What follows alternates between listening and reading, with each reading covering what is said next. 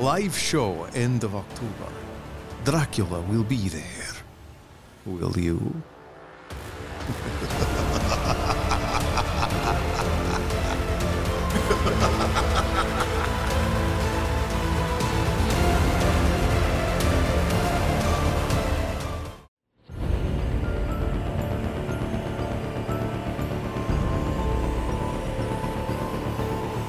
Dracula by Bram Stoker.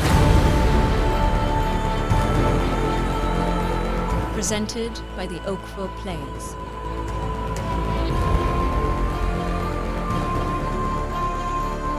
Previously, the captain of the Demeter loses his crew one by one until only he remains, with a terrible monster on board. A great storm blows the wreck of the Demeter into Whitby, with all hands dead except for a large dog that escapes on land. Mina joins Lucy for a visit at Whitby as she worries about Jonathan's prolonged absence. Lucy's sleepwalking takes her across town, and Mina frets she may have caught a chill and two pinpricks on her throat. Dr. Seward notes a maniacal change in his zoophagous, or life eating patient Renfield, as he tries to escape to the empty house next door. I am here to do your bidding, Master. I worship you long and afar off. Episode 4 A Long Spell of East Wind.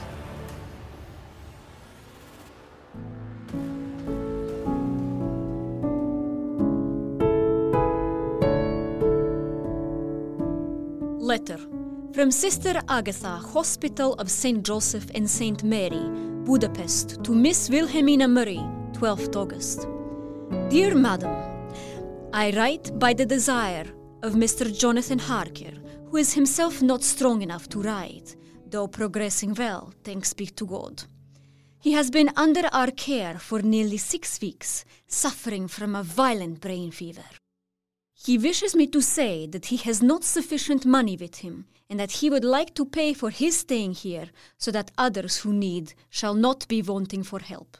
Yours, with sympathy and all blessings, Sister Agatha. Postscript. My patient being asleep, I open this to let you know something more. He has told me all about you and that you are shortly to be his wife.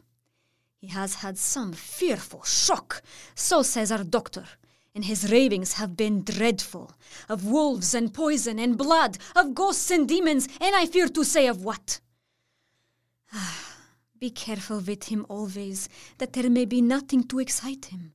The traces of such an illness do not lightly die away. We should have written long ago, but we knew nothing of his friends, and there was on him nothing that anyone could understand.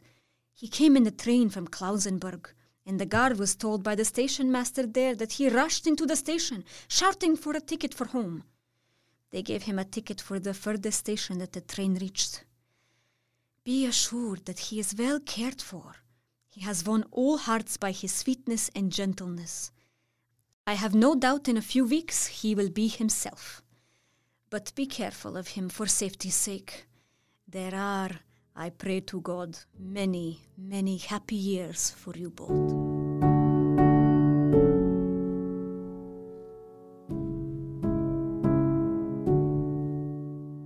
Nineteenth August. Joy, joy, joy! At last, news of Jonathan. The dear fellow has been ill. That is why he did not write. I am to leave in the morning and go over to Jonathan and to help to nurse him if necessary and to bring him home. It would not be a bad thing if we were to be married out there. I have cried over the good sister's letter till I can feel it wet against my bosom where it lies. My journey is all mapped out and my luggage ready. The letter that he has seen and touched must comfort me till we meet. 20th August. The case of Renfield grows even more interesting. Just as the moon rose, he grew quiet. Now I can wait. Now I can wait. He was still in the straight waistcoat and in the padded room, but the suffused look had gone from his face, and his eyes had something of their old look. I was satisfied with his present condition, and directed him to be relieved to his own room. Three nights has the same thing happened. Violent all day, then quiet from moonrise to sunrise. I wish I could get some clue to the cause. It would almost seem as if there was some influence which came and went.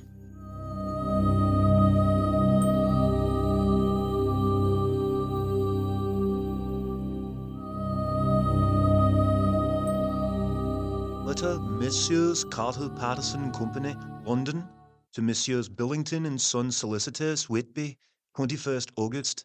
Dear Sirs, Goods are delivered to Carfax in exact accordance with instructions and keys left in parcel in main hall. We are, dear sirs, yours respectfully, Carter, Patterson and Company.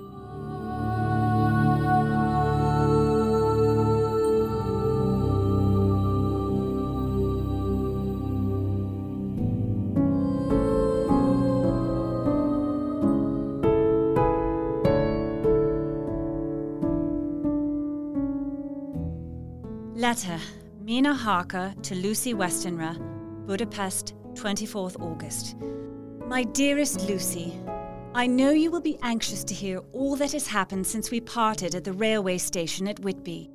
Well, my dear, I got to Hull all right and caught the boat to Hamburg and then the train on here.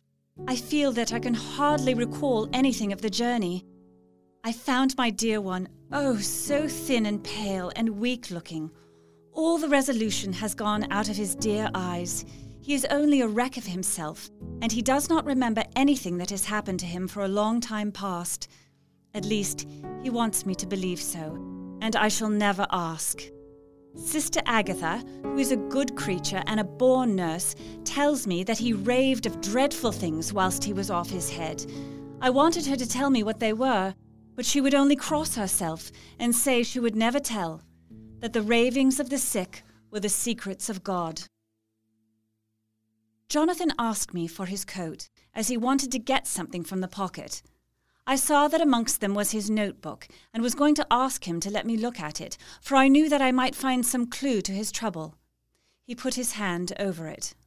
Wilhelmina, I knew then that he was in deadly earnest, for he has never called me by that name since he asked me to marry him. You know, dear, my ideas of the trust between husband and wife. There should be no secret, no concealment. You know I have had brain fever, and that is to be mad. The secret is here, and I do not want to know it. I want to take up my life here with our marriage. Are you willing, Wilhelmina, to share my ignorance? Here is the book. Take it and keep it. Read it if you will. But never let me know. I have asked Sister Agatha to beg the Superior to let our wedding be this afternoon. She has come and told me that we are to be married in an hour.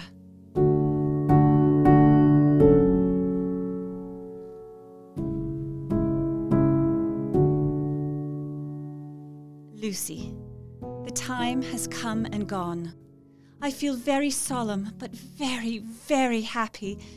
Jonathan sat up in bed, propped up with pillows. He answered his I will firmly and strongly. I could hardly speak. My heart was so full that even those words seemed to choke me. When the chaplain and the sisters had left me alone with my husband, Oh, Lucy, it is the first time I have written the words, my husband.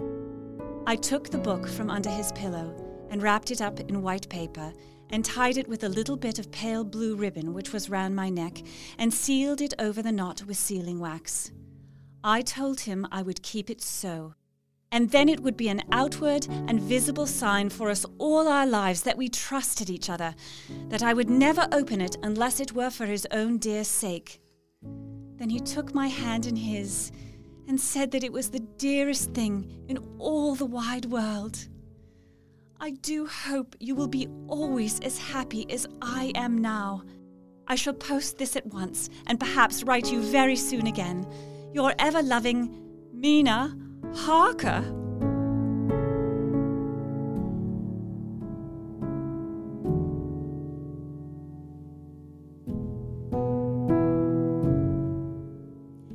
Diary, 24th August, Hillingham. I must imitate Mina and keep writing things down. Then we can have long talks when we do meet. I wonder when it will be. Last night I seemed to be dreaming again, just as I was at Whitby. It was all dark and horrid to me, for I can remember nothing. But I am full of vague fear, and I feel so weak and oh, so worn out. When Arthur came to lunch, he looked quite grieved when he saw me, and I hadn't the spirit to try to be cheerful. I wonder if I could sleep in Mother's room tonight. I shall make an excuse and try.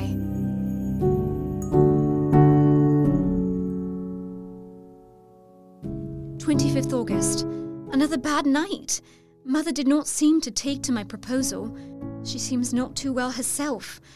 I tried to keep awake and succeeded for a while, but when the clock struck twelve, it waked me from a doze, so I must have been falling asleep. There was a sort of scratching or flapping at the window. Oh, more bad dreams. I wish I could remember them. This morning I'm horribly weak. My face is ghastly pale, and my throat pains me. It must be something wrong with my lungs, for I don't seem ever to get enough air. Shall try to cheer up when Arthur comes, or else I know he will be miserable to see me so.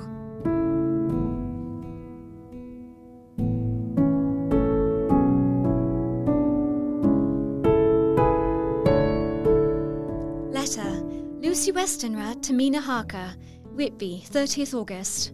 My dearest Mina, oceans of love and millions of kisses. May you soon be in your own home with your husband. I wish you could be coming home soon enough to stay with us here. The strong air would soon restore Jonathan. It has quite restored me. I have an appetite like a cormorant, am full of life and sleep well. You'll be glad to know that I have quite given up walking in my sleep. Arthur says I'm getting fat. By the way, I forgot to tell you that Arthur is here. We have such walks and drives and rides and rowing and tennis and fishing together, and I love him more than ever. He tells me that he loves me more, but I doubt that, for at first he told me that he couldn't love me more than he did then. But this is nonsense. There he is, calling to me. So no more just at present. From your loving, Lucy. P.S. Mother sends her love. She seems better, poor dear. P.P.S. We are to be married on 28th September.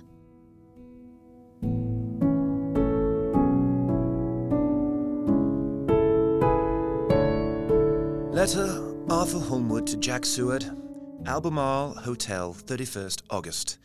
My dear Jack, I want you to do me a favor. Lucy is ill. That is, she has no special disease, but she looks awful and is getting worse every day. I have asked her if there is any cause. I do not dare ask her mother, for to disturb the poor lady's mind about her daughter in her present state of health would be fatal. Mrs. Westenra has confided to me of her heart disease, though poor Lucy does not know it yet. It will be a painful task for you, I know, old friend, but it is for her sake, and I must not hesitate to ask. You are to come to lunch at Hillingham tomorrow, two o'clock, so as not to arouse any suspicion in Mrs. Westenra. And after lunch, Lucy will take an opportunity of being alone with you. I am filled with anxiety and want to consult with you as soon as I can after you have seen her. Do not fail, Arthur.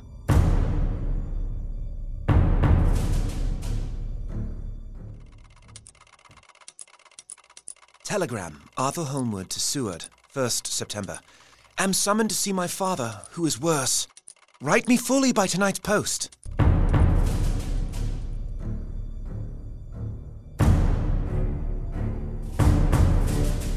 Letter from Dr. Seward to Arthur Holmwood, 2nd September. My dear old fellow, with regard to Miss Westenra's health, I hasten to let you know at once that, in my opinion, there is not any functional disturbance or any malady that I know of. At the same time, I am not by any means satisfied with her appearance. She is woefully different from what she was when I saw her last. I could easily see that she is somewhat bloodless, but I could not see the usual anemic signs. In other physical matters, I was quite satisfied that there is no need for anxiety, but as there must be a cause somewhere. She complains of difficulty in breathing satisfactorily at times, and of heavy, lethargic sleep, with dreams that frighten her, but regarding which she can remember nothing. I have done the best thing that I know of. I have written to my old friend and master, Professor Van Helsing of Amsterdam, who knows as much about obscure diseases as anyone in the world. I have asked him to come at once. He is a philosopher and a metaphysician, and one of the most advanced scientists of his day. This with an iron nerve and the kindliest and truest heart that beats. These form his equipment for the noble work that he is doing for mankind. I tell you these facts that you may know why I have such confidence in him. I shall see Miss Westenra tomorrow again. Yours always, John Seward.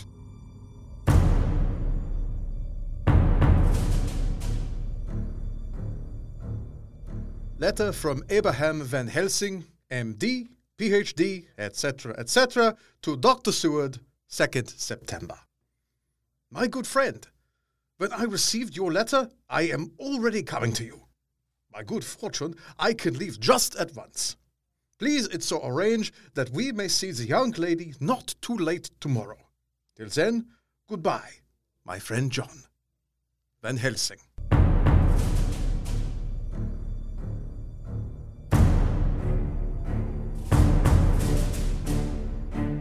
Letter from Dr. Seward to the Honourable Arthur Holmwood, 3rd September. My dear Art, Van Helsing has come and gone. He made a very careful examination of the patient. He is to report to me, and I shall advise you. He is, I fear, much concerned, but says he must think. You must not be angry with me, Art, because his very reticence means that all his brains are working for her good. Lucy was more cheerful than on the day I first saw her, and certainly looked better. She was very sweet to the professor, though I could see that the poor girl was making a hard struggle for it. I believe Van Helsing saw it too, for I saw the quick look under his bushy brows that I knew of old. I have made careful examination, but there is no functional cause. With you, I agree that there has been much blood lost, the conditions are in no way anemic. And yet, there is cause. There is always cause for everything. I must go back home and think. If there be cause, I shall come again. The sweet young dear, she interests me too. She charmed me, and for her, if not for you or disease, I come. I trust your poor father is rallying. It must be a terrible thing to you, my dear old fellow, to be placed in such a position between two people who are both so dear to you. I shall send you word to come at once to Lucy, so do not be over anxious unless you hear from me.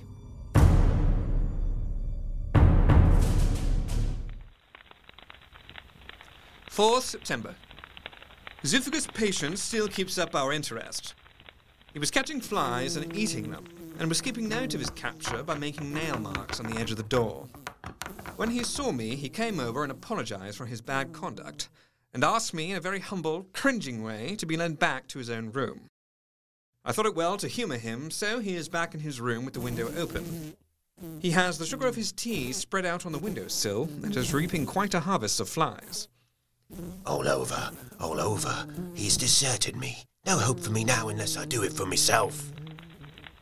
Midnight. I have seen lately another change in him.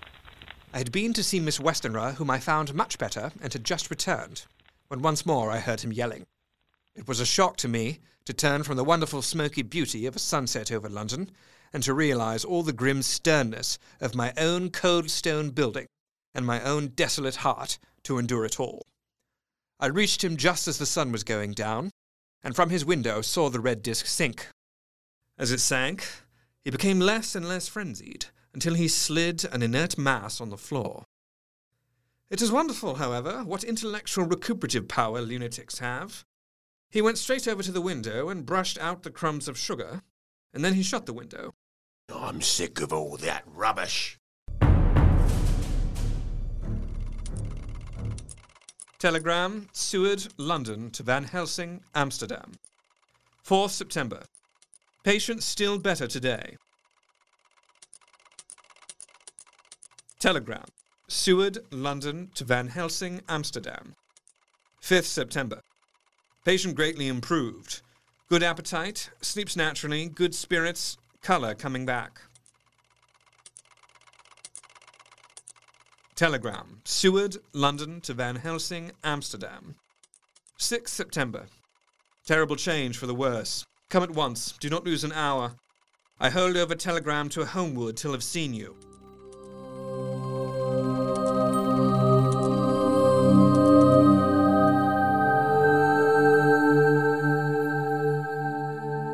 Letter from Dr. Seward to the Honourable Arthur Holmwood, 6 September. My dear Art, Lucy this morning had gone back a bit. There is, however, one good thing which has arisen from it. Mrs. Westenra consulted me professionally about her. I told her that my old master Van Helsing, the great specialist, was coming to stay with me, and that I would put her in his charge conjointly with myself. So now we can come and go without alarming her unduly, for a shock to her would mean sudden death. We are hedged in with difficulties, all of us, my poor old fellow, but please God we shall come through them all right. In haste, John Seward.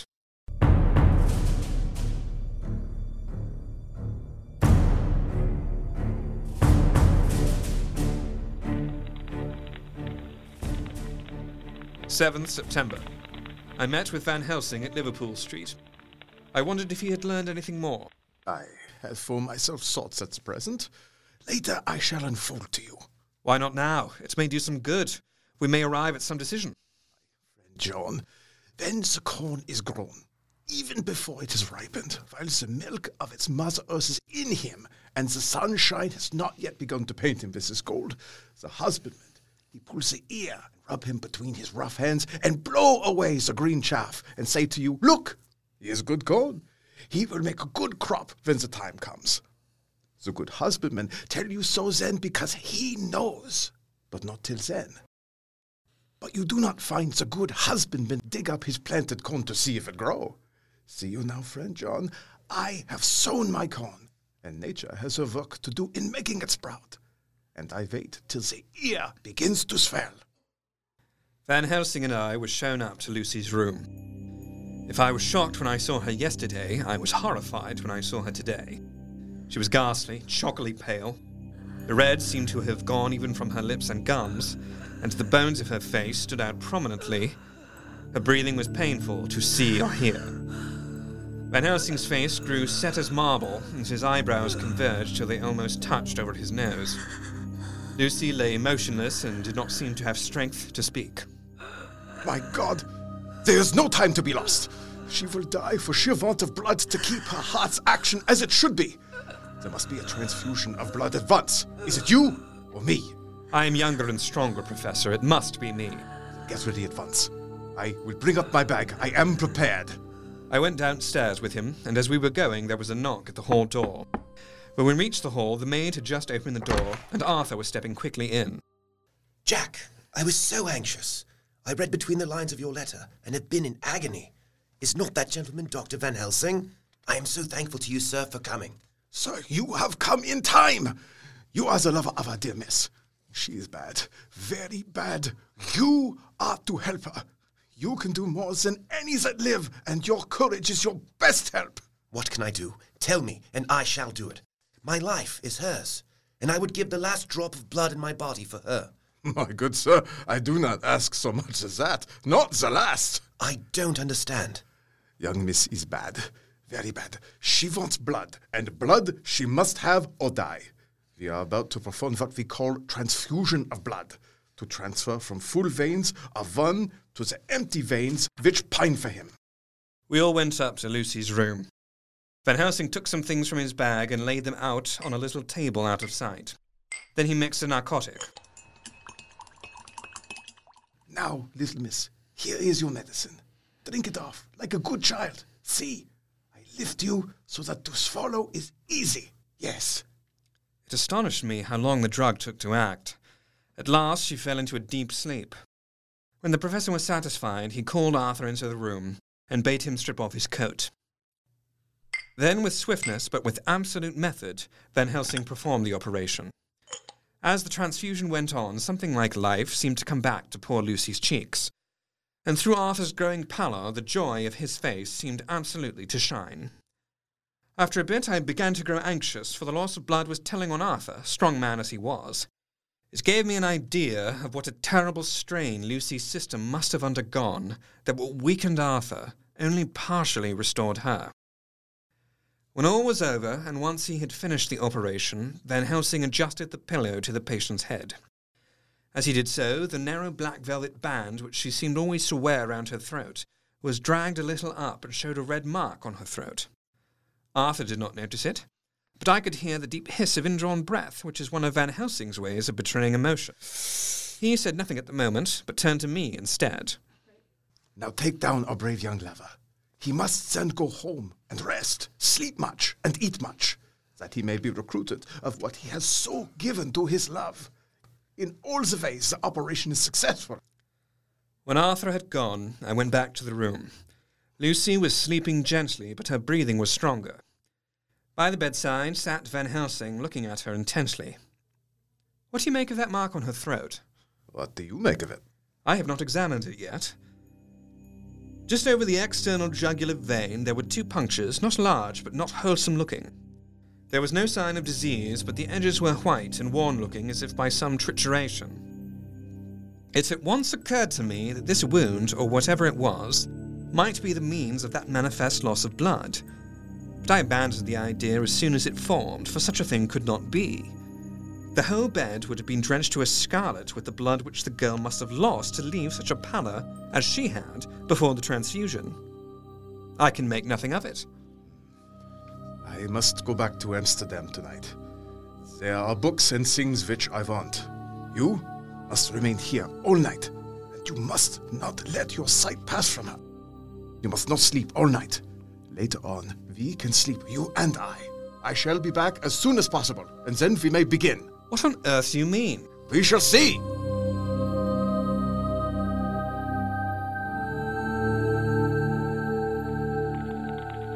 Eighth September. I sat up all night with Lucy. The opiate worked itself off towards dusk, and she waked naturally. Her spirits even were good, and she was full of a happy vivacity, but I could see evidences of the absolute prostration which she had undergone. After a long spell, she seemed sinking off to sleep, but with an effort seemed to pull herself together and shook it off. You do not want to go to sleep? No, I'm afraid. Afraid to go to sleep? Why so? I don't know. Oh, I don't know. And that is what is so terrible. All this weakness comes to me in sleep, until I dread the very thought. But, my dear girl, you may sleep tonight. I am here watching you, and I can promise that nothing will happen. How good you are to me.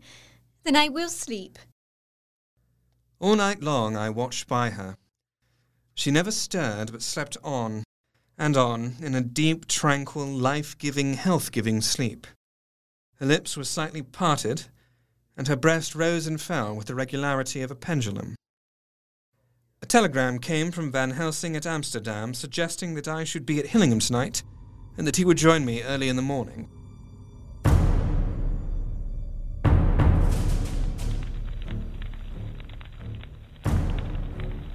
9th September.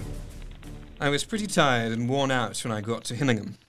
For two nights, I had hardly had a wink of sleep, and my brain was beginning to feel that numbness which marks cerebral exhaustion. Lucy was up and in cheerful spirits. No sitting up tonight for you. You are worn out. I'm quite well again. Indeed, I am. And if there is to be any sitting up, it is I who will sit up with you. Lucy took me upstairs and showed me a room next her own, where a cosy fire was burning. I shall leave this door open in my door too. You can lie on the sofa, for I know that nothing would induce any of you doctors to go to bed whilst there is a patient above the horizon. If I want anything, I shall call out, and you can come to me at once. I was dog tired and could not have sat up had I tried. So, on renewing her promise to call me if she should want anything, I lay on the sofa and forgot all about everything. Diary, 9th September. I feel so happy tonight. I have been so miserably weak that to be able to think and move about is like feeling sunshine after a long spell of east wind out of a steel sky. Somehow Arthur feels very, very close to me. I seem to feel his presence warm about me. My dear, my dear, how your ears must tingle as you sleep, as mine do waking. Oh, the blissful rest of last night! How I slept with that dear good Dr. Seward watching me. And tonight I shall not fear to sleep, since he is close at hand and within call.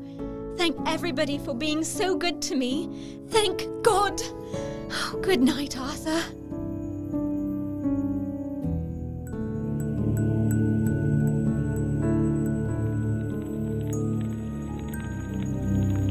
Was conscious of the professor's hand on my head and started awake all in a second. That is one of the things that we learn in an asylum, at any rate. And how is our patient? Well, when I left her, or rather when she left me. And together we went into the room. As I raised the blinds and the morning sunlight flooded the room, I heard the professor's low hiss, as knowing its rarity, a deadly fear shot through my heart. God in Himmel! There on the bed, seemingly in a swoon, lay poor Lucy, more horribly white and wan looking than ever. Even her lips were white, and the gums seemed to have shrunken back from the teeth, as we sometimes see in a corpse after a prolonged illness. It is not too late. Her heart, it beats, but feebly. All our work is undone. We must begin again. There is no young Arthur here now. I have to call on you this time, friend John. I had taken off my coat and rolled up my shirt sleeve. It was with a feeling of personal pride that I could see a faint tinge of colour steal back into the pallid cheeks and lips. No man knows, till he experiences it, what it is to feel his own lifeblood drawn away into the veins of the woman he loves. That will do. Already, you took a great deal more from Art. He is her lover, her fiancé. You have work, much work to do for her and for others. And the present will suffice. Mind, nothing must be said of this. Would at once frighten him and then jealous him too.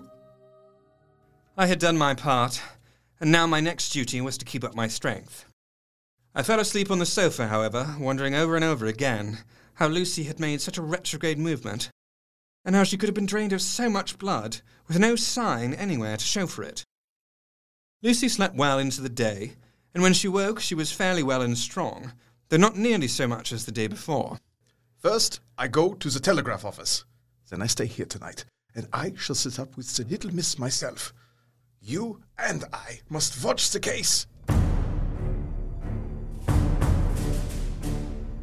11th September.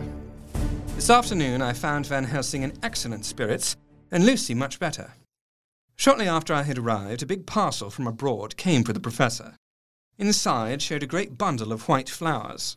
These are for you, Miss Lucy. For me? Oh, Dr. Van Helsing! Ah, Yes, my dear, but not for you to play with. These are medicines. Ah, my pretty miss. brings the so nice nose all straight again. This is medicinal, but you do not know how. I put him in your window. I make pretty wreath. I hang him round your neck so that you sleep well. They like the lotus flower. Make your trouble forgotten. oh, Professor, I believe you are only putting up a joke on me. Why, these flowers are only common garlic. No trifling with me. I never jest. There is grim purpose in all I do. Take care for the sake of others, if not for your own. Oh, little miss, my dear, do not fear me. I only do for your good. But there is much virtue to you in the so common flowers. See, I place myself in your room. I make myself the wreath that you are to wear. But hush, we must obey. And silence is part of obedience, and obedience is to bring you strong and well into loving arms that wait for you. Come with me, friend John, and you shall help me deck the room with my garlic. The professor's actions were certainly odd and not to be found in any pharmacopoeia that I ever heard of. First, he fastened up the windows and latched them securely. Next, taking a handful of the flowers, he rubbed them all over the sashes, as though to ensure that every whiff of air that might get in would be laden with the garlic smell. Then, with the wisp, he rubbed all over the jamb of the door, above, below, and at each side, and round the fireplace in the same way. Well, Professor, you are working some spell to keep out an evil spirit. Perhaps I am. He himself fixed the wreath of garlic round her neck. Take care you do not disturb it. Even if the room feel close. Do not tonight open the window or the door. I promise, and thank you both a thousand times for all your kindness to me. Oh, what have I done to be blessed with such friends? Tomorrow in the morning early, you call for me, and we come together to see our pretty miss. So much more strong for my spell which I have work. He seems so confident that I, remembering my own confidence two nights before, and with the baneful result, felt awe and vague terror. It must have been my weakness that made me hesitate to tell it to my friend, but I felt it all the more. like unshed tears.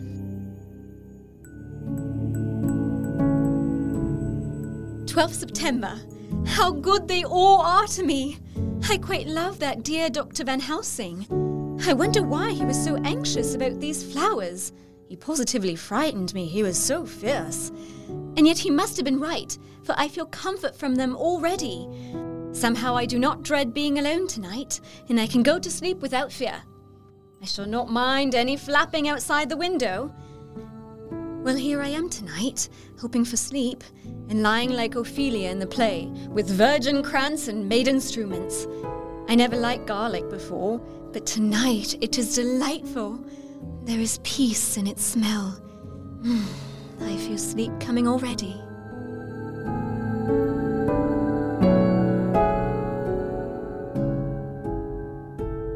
Thirteenth September. Van Helsing and I arrived at Hillingham at eight o'clock. It was a lovely morning. The bright sunshine and all the fresh feeling of early autumn seemed like the completion of nature's annual work. The leaves were turning to all kinds of beautiful colours, but had not yet begun to drop from the trees. We met Mrs. Westenra coming out of the morning room. You'll be glad to know that Lucy is better.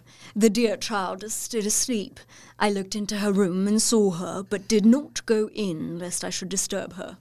I thought I had diagnosed the case. My treatment is working. You must not take all the credit to yourself, Doctor. Lucy's state this morning is due in part to me. How do you mean, madam? Well, I was anxious about the dear child and the night and went into her room. She was sleeping so soundly that even my coming did not wake her. But the room was awfully stuffy. There were a lot of those horrible, strong smelling flowers about everywhere, and she actually had a bunch of them round her neck. I feared that the heavy odour would be too much for the dear, dear child in her weak state, so I took them all away and opened a bit of the window to let in a little fresh air. You'll be pleased with her, I'm sure. I watched the professor's face and saw it turn ashen grey. He had been able to retain his self command whilst the poor lady was present, for he knew her state and how a shock would be.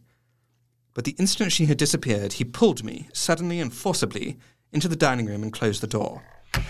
Then, for the first time in my life, I saw Van Helsing break down.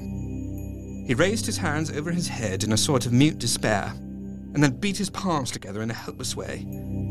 Finally, he sat down on a chair and, pulling his hands before his face, began to sob, with loud, dry sobs that seemed to come from the very racking of his heart. God, God, God, what have we done? What has this poor thing done that we are so, so beset? This poor mother, all unknowing and all for the best, and she think does such a thing as lose her daughter body and soul? And we must not tell her. We must not even warn her, or she die. And then both die. How are all the powers of the devils against us?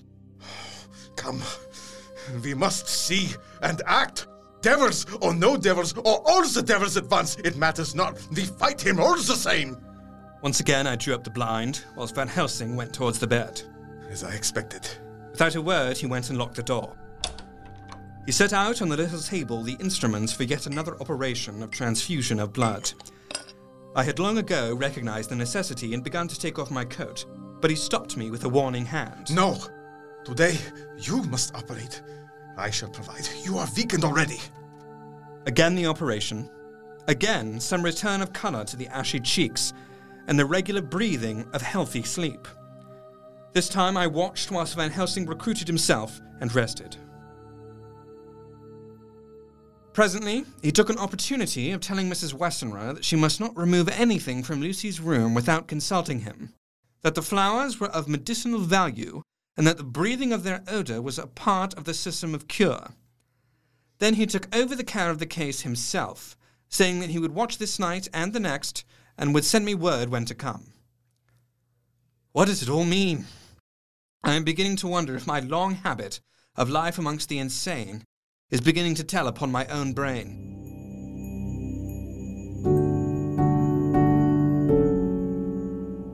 Seventeen September. Four days and nights of peace. I'm getting so strong again that I hardly know myself. It is as if I had passed through some long nightmare and had just awakened to see the beautiful sunshine and feel the fresh air of the morning around me. I have grown quite fond of the garlic, and a boxful arrives for me every day from Amsterdam. Tonight, Dr. Van Helsing is going away, as he has to be for a day in Amsterdam. But I need not be watched, I am well enough to be left alone. Last night, Dr. Van Helsing slept in his chair a lot of the time. I found him asleep twice when I woke, but I did not fear to go to sleep again, although the boughs or bats or something rapped almost angrily against the window panes. Hmm. 17th September. I was engaged after dinner in my study posting up my books. Suddenly, the door was burst open and in rushed my patient. He had a dinner knife in his hand, and as I saw he was dangerous, I tried to keep the table between us. He was too quick and too strong for me and had struck at me and cut my left wrist rather severely. When the attendants rushed in, he was lying on his belly on the floor, licking up like a dog the blood which had fallen from my wounded wrist. The blood is the life! The blood is the life! I cannot afford to lose blood just at present. I am overexcited and weary, and I need rest. Happily, Van Helsing has not summoned me, so I need not forgo my sleep. Telegram from Van Helsing, Antwerp, to Seward, Carfax, 17th September. Do not fail to be at Hillingham tonight. If not watching all the time, visit and see that flowers are as placed. Very important, do not fail. Shall be with you as soon as possible.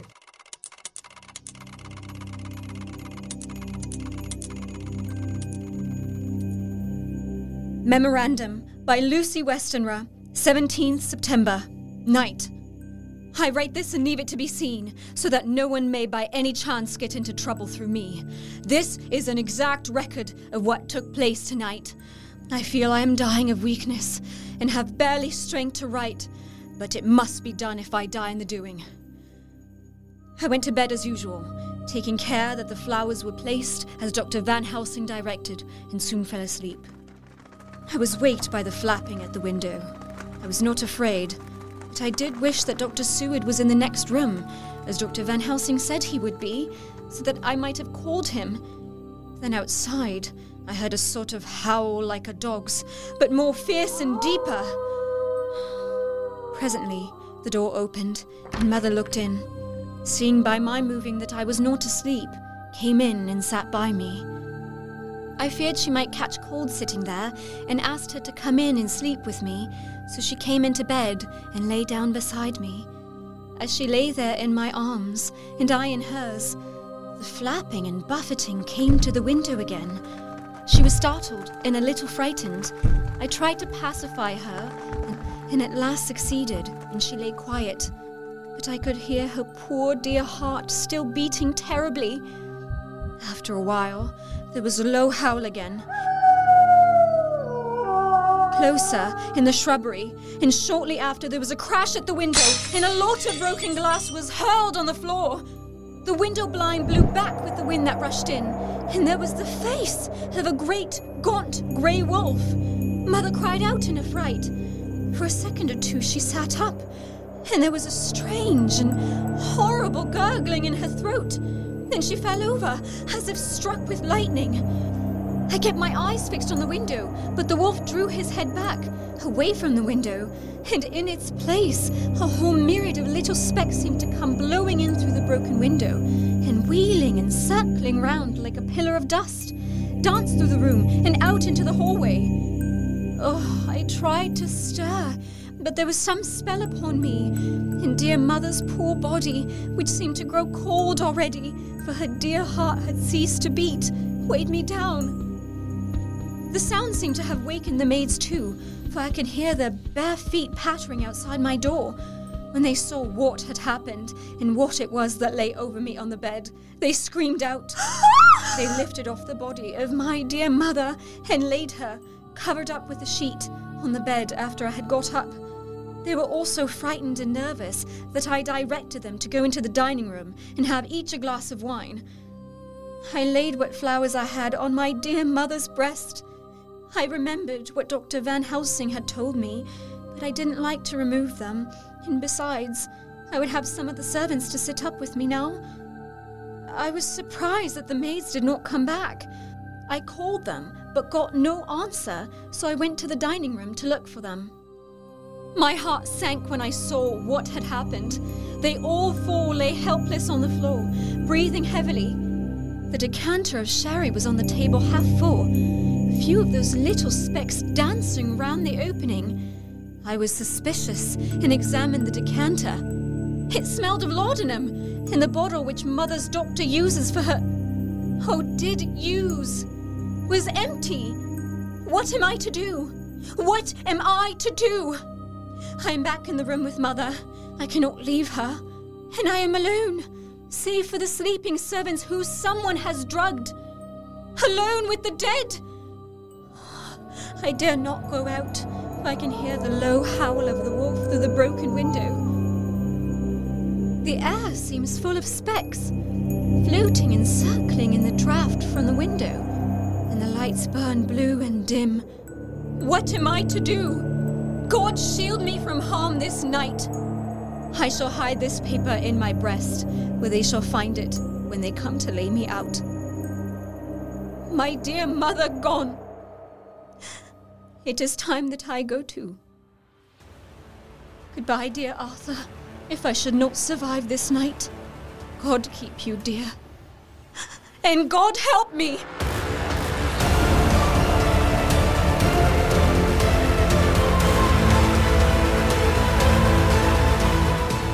Dracula the Radio Play miniseries. Episode 4 cast Kenneth Sergienko as Dr. Seward, Tina Aurora as Lucy, Sister Agatha, Mrs. Westenra. Duncan Cairns as Arthur Renfield, lawyer. Heather Smith as Mina. Robert Harrower as Van Helsing. Muneer Malik-Noor as Jonathan Harker. Directed and edited by Robin Sadavoy and produced by Alex Ragozzino for the Oakville Players.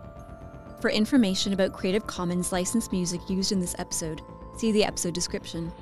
Sound effects from Pixabay and freesound.org.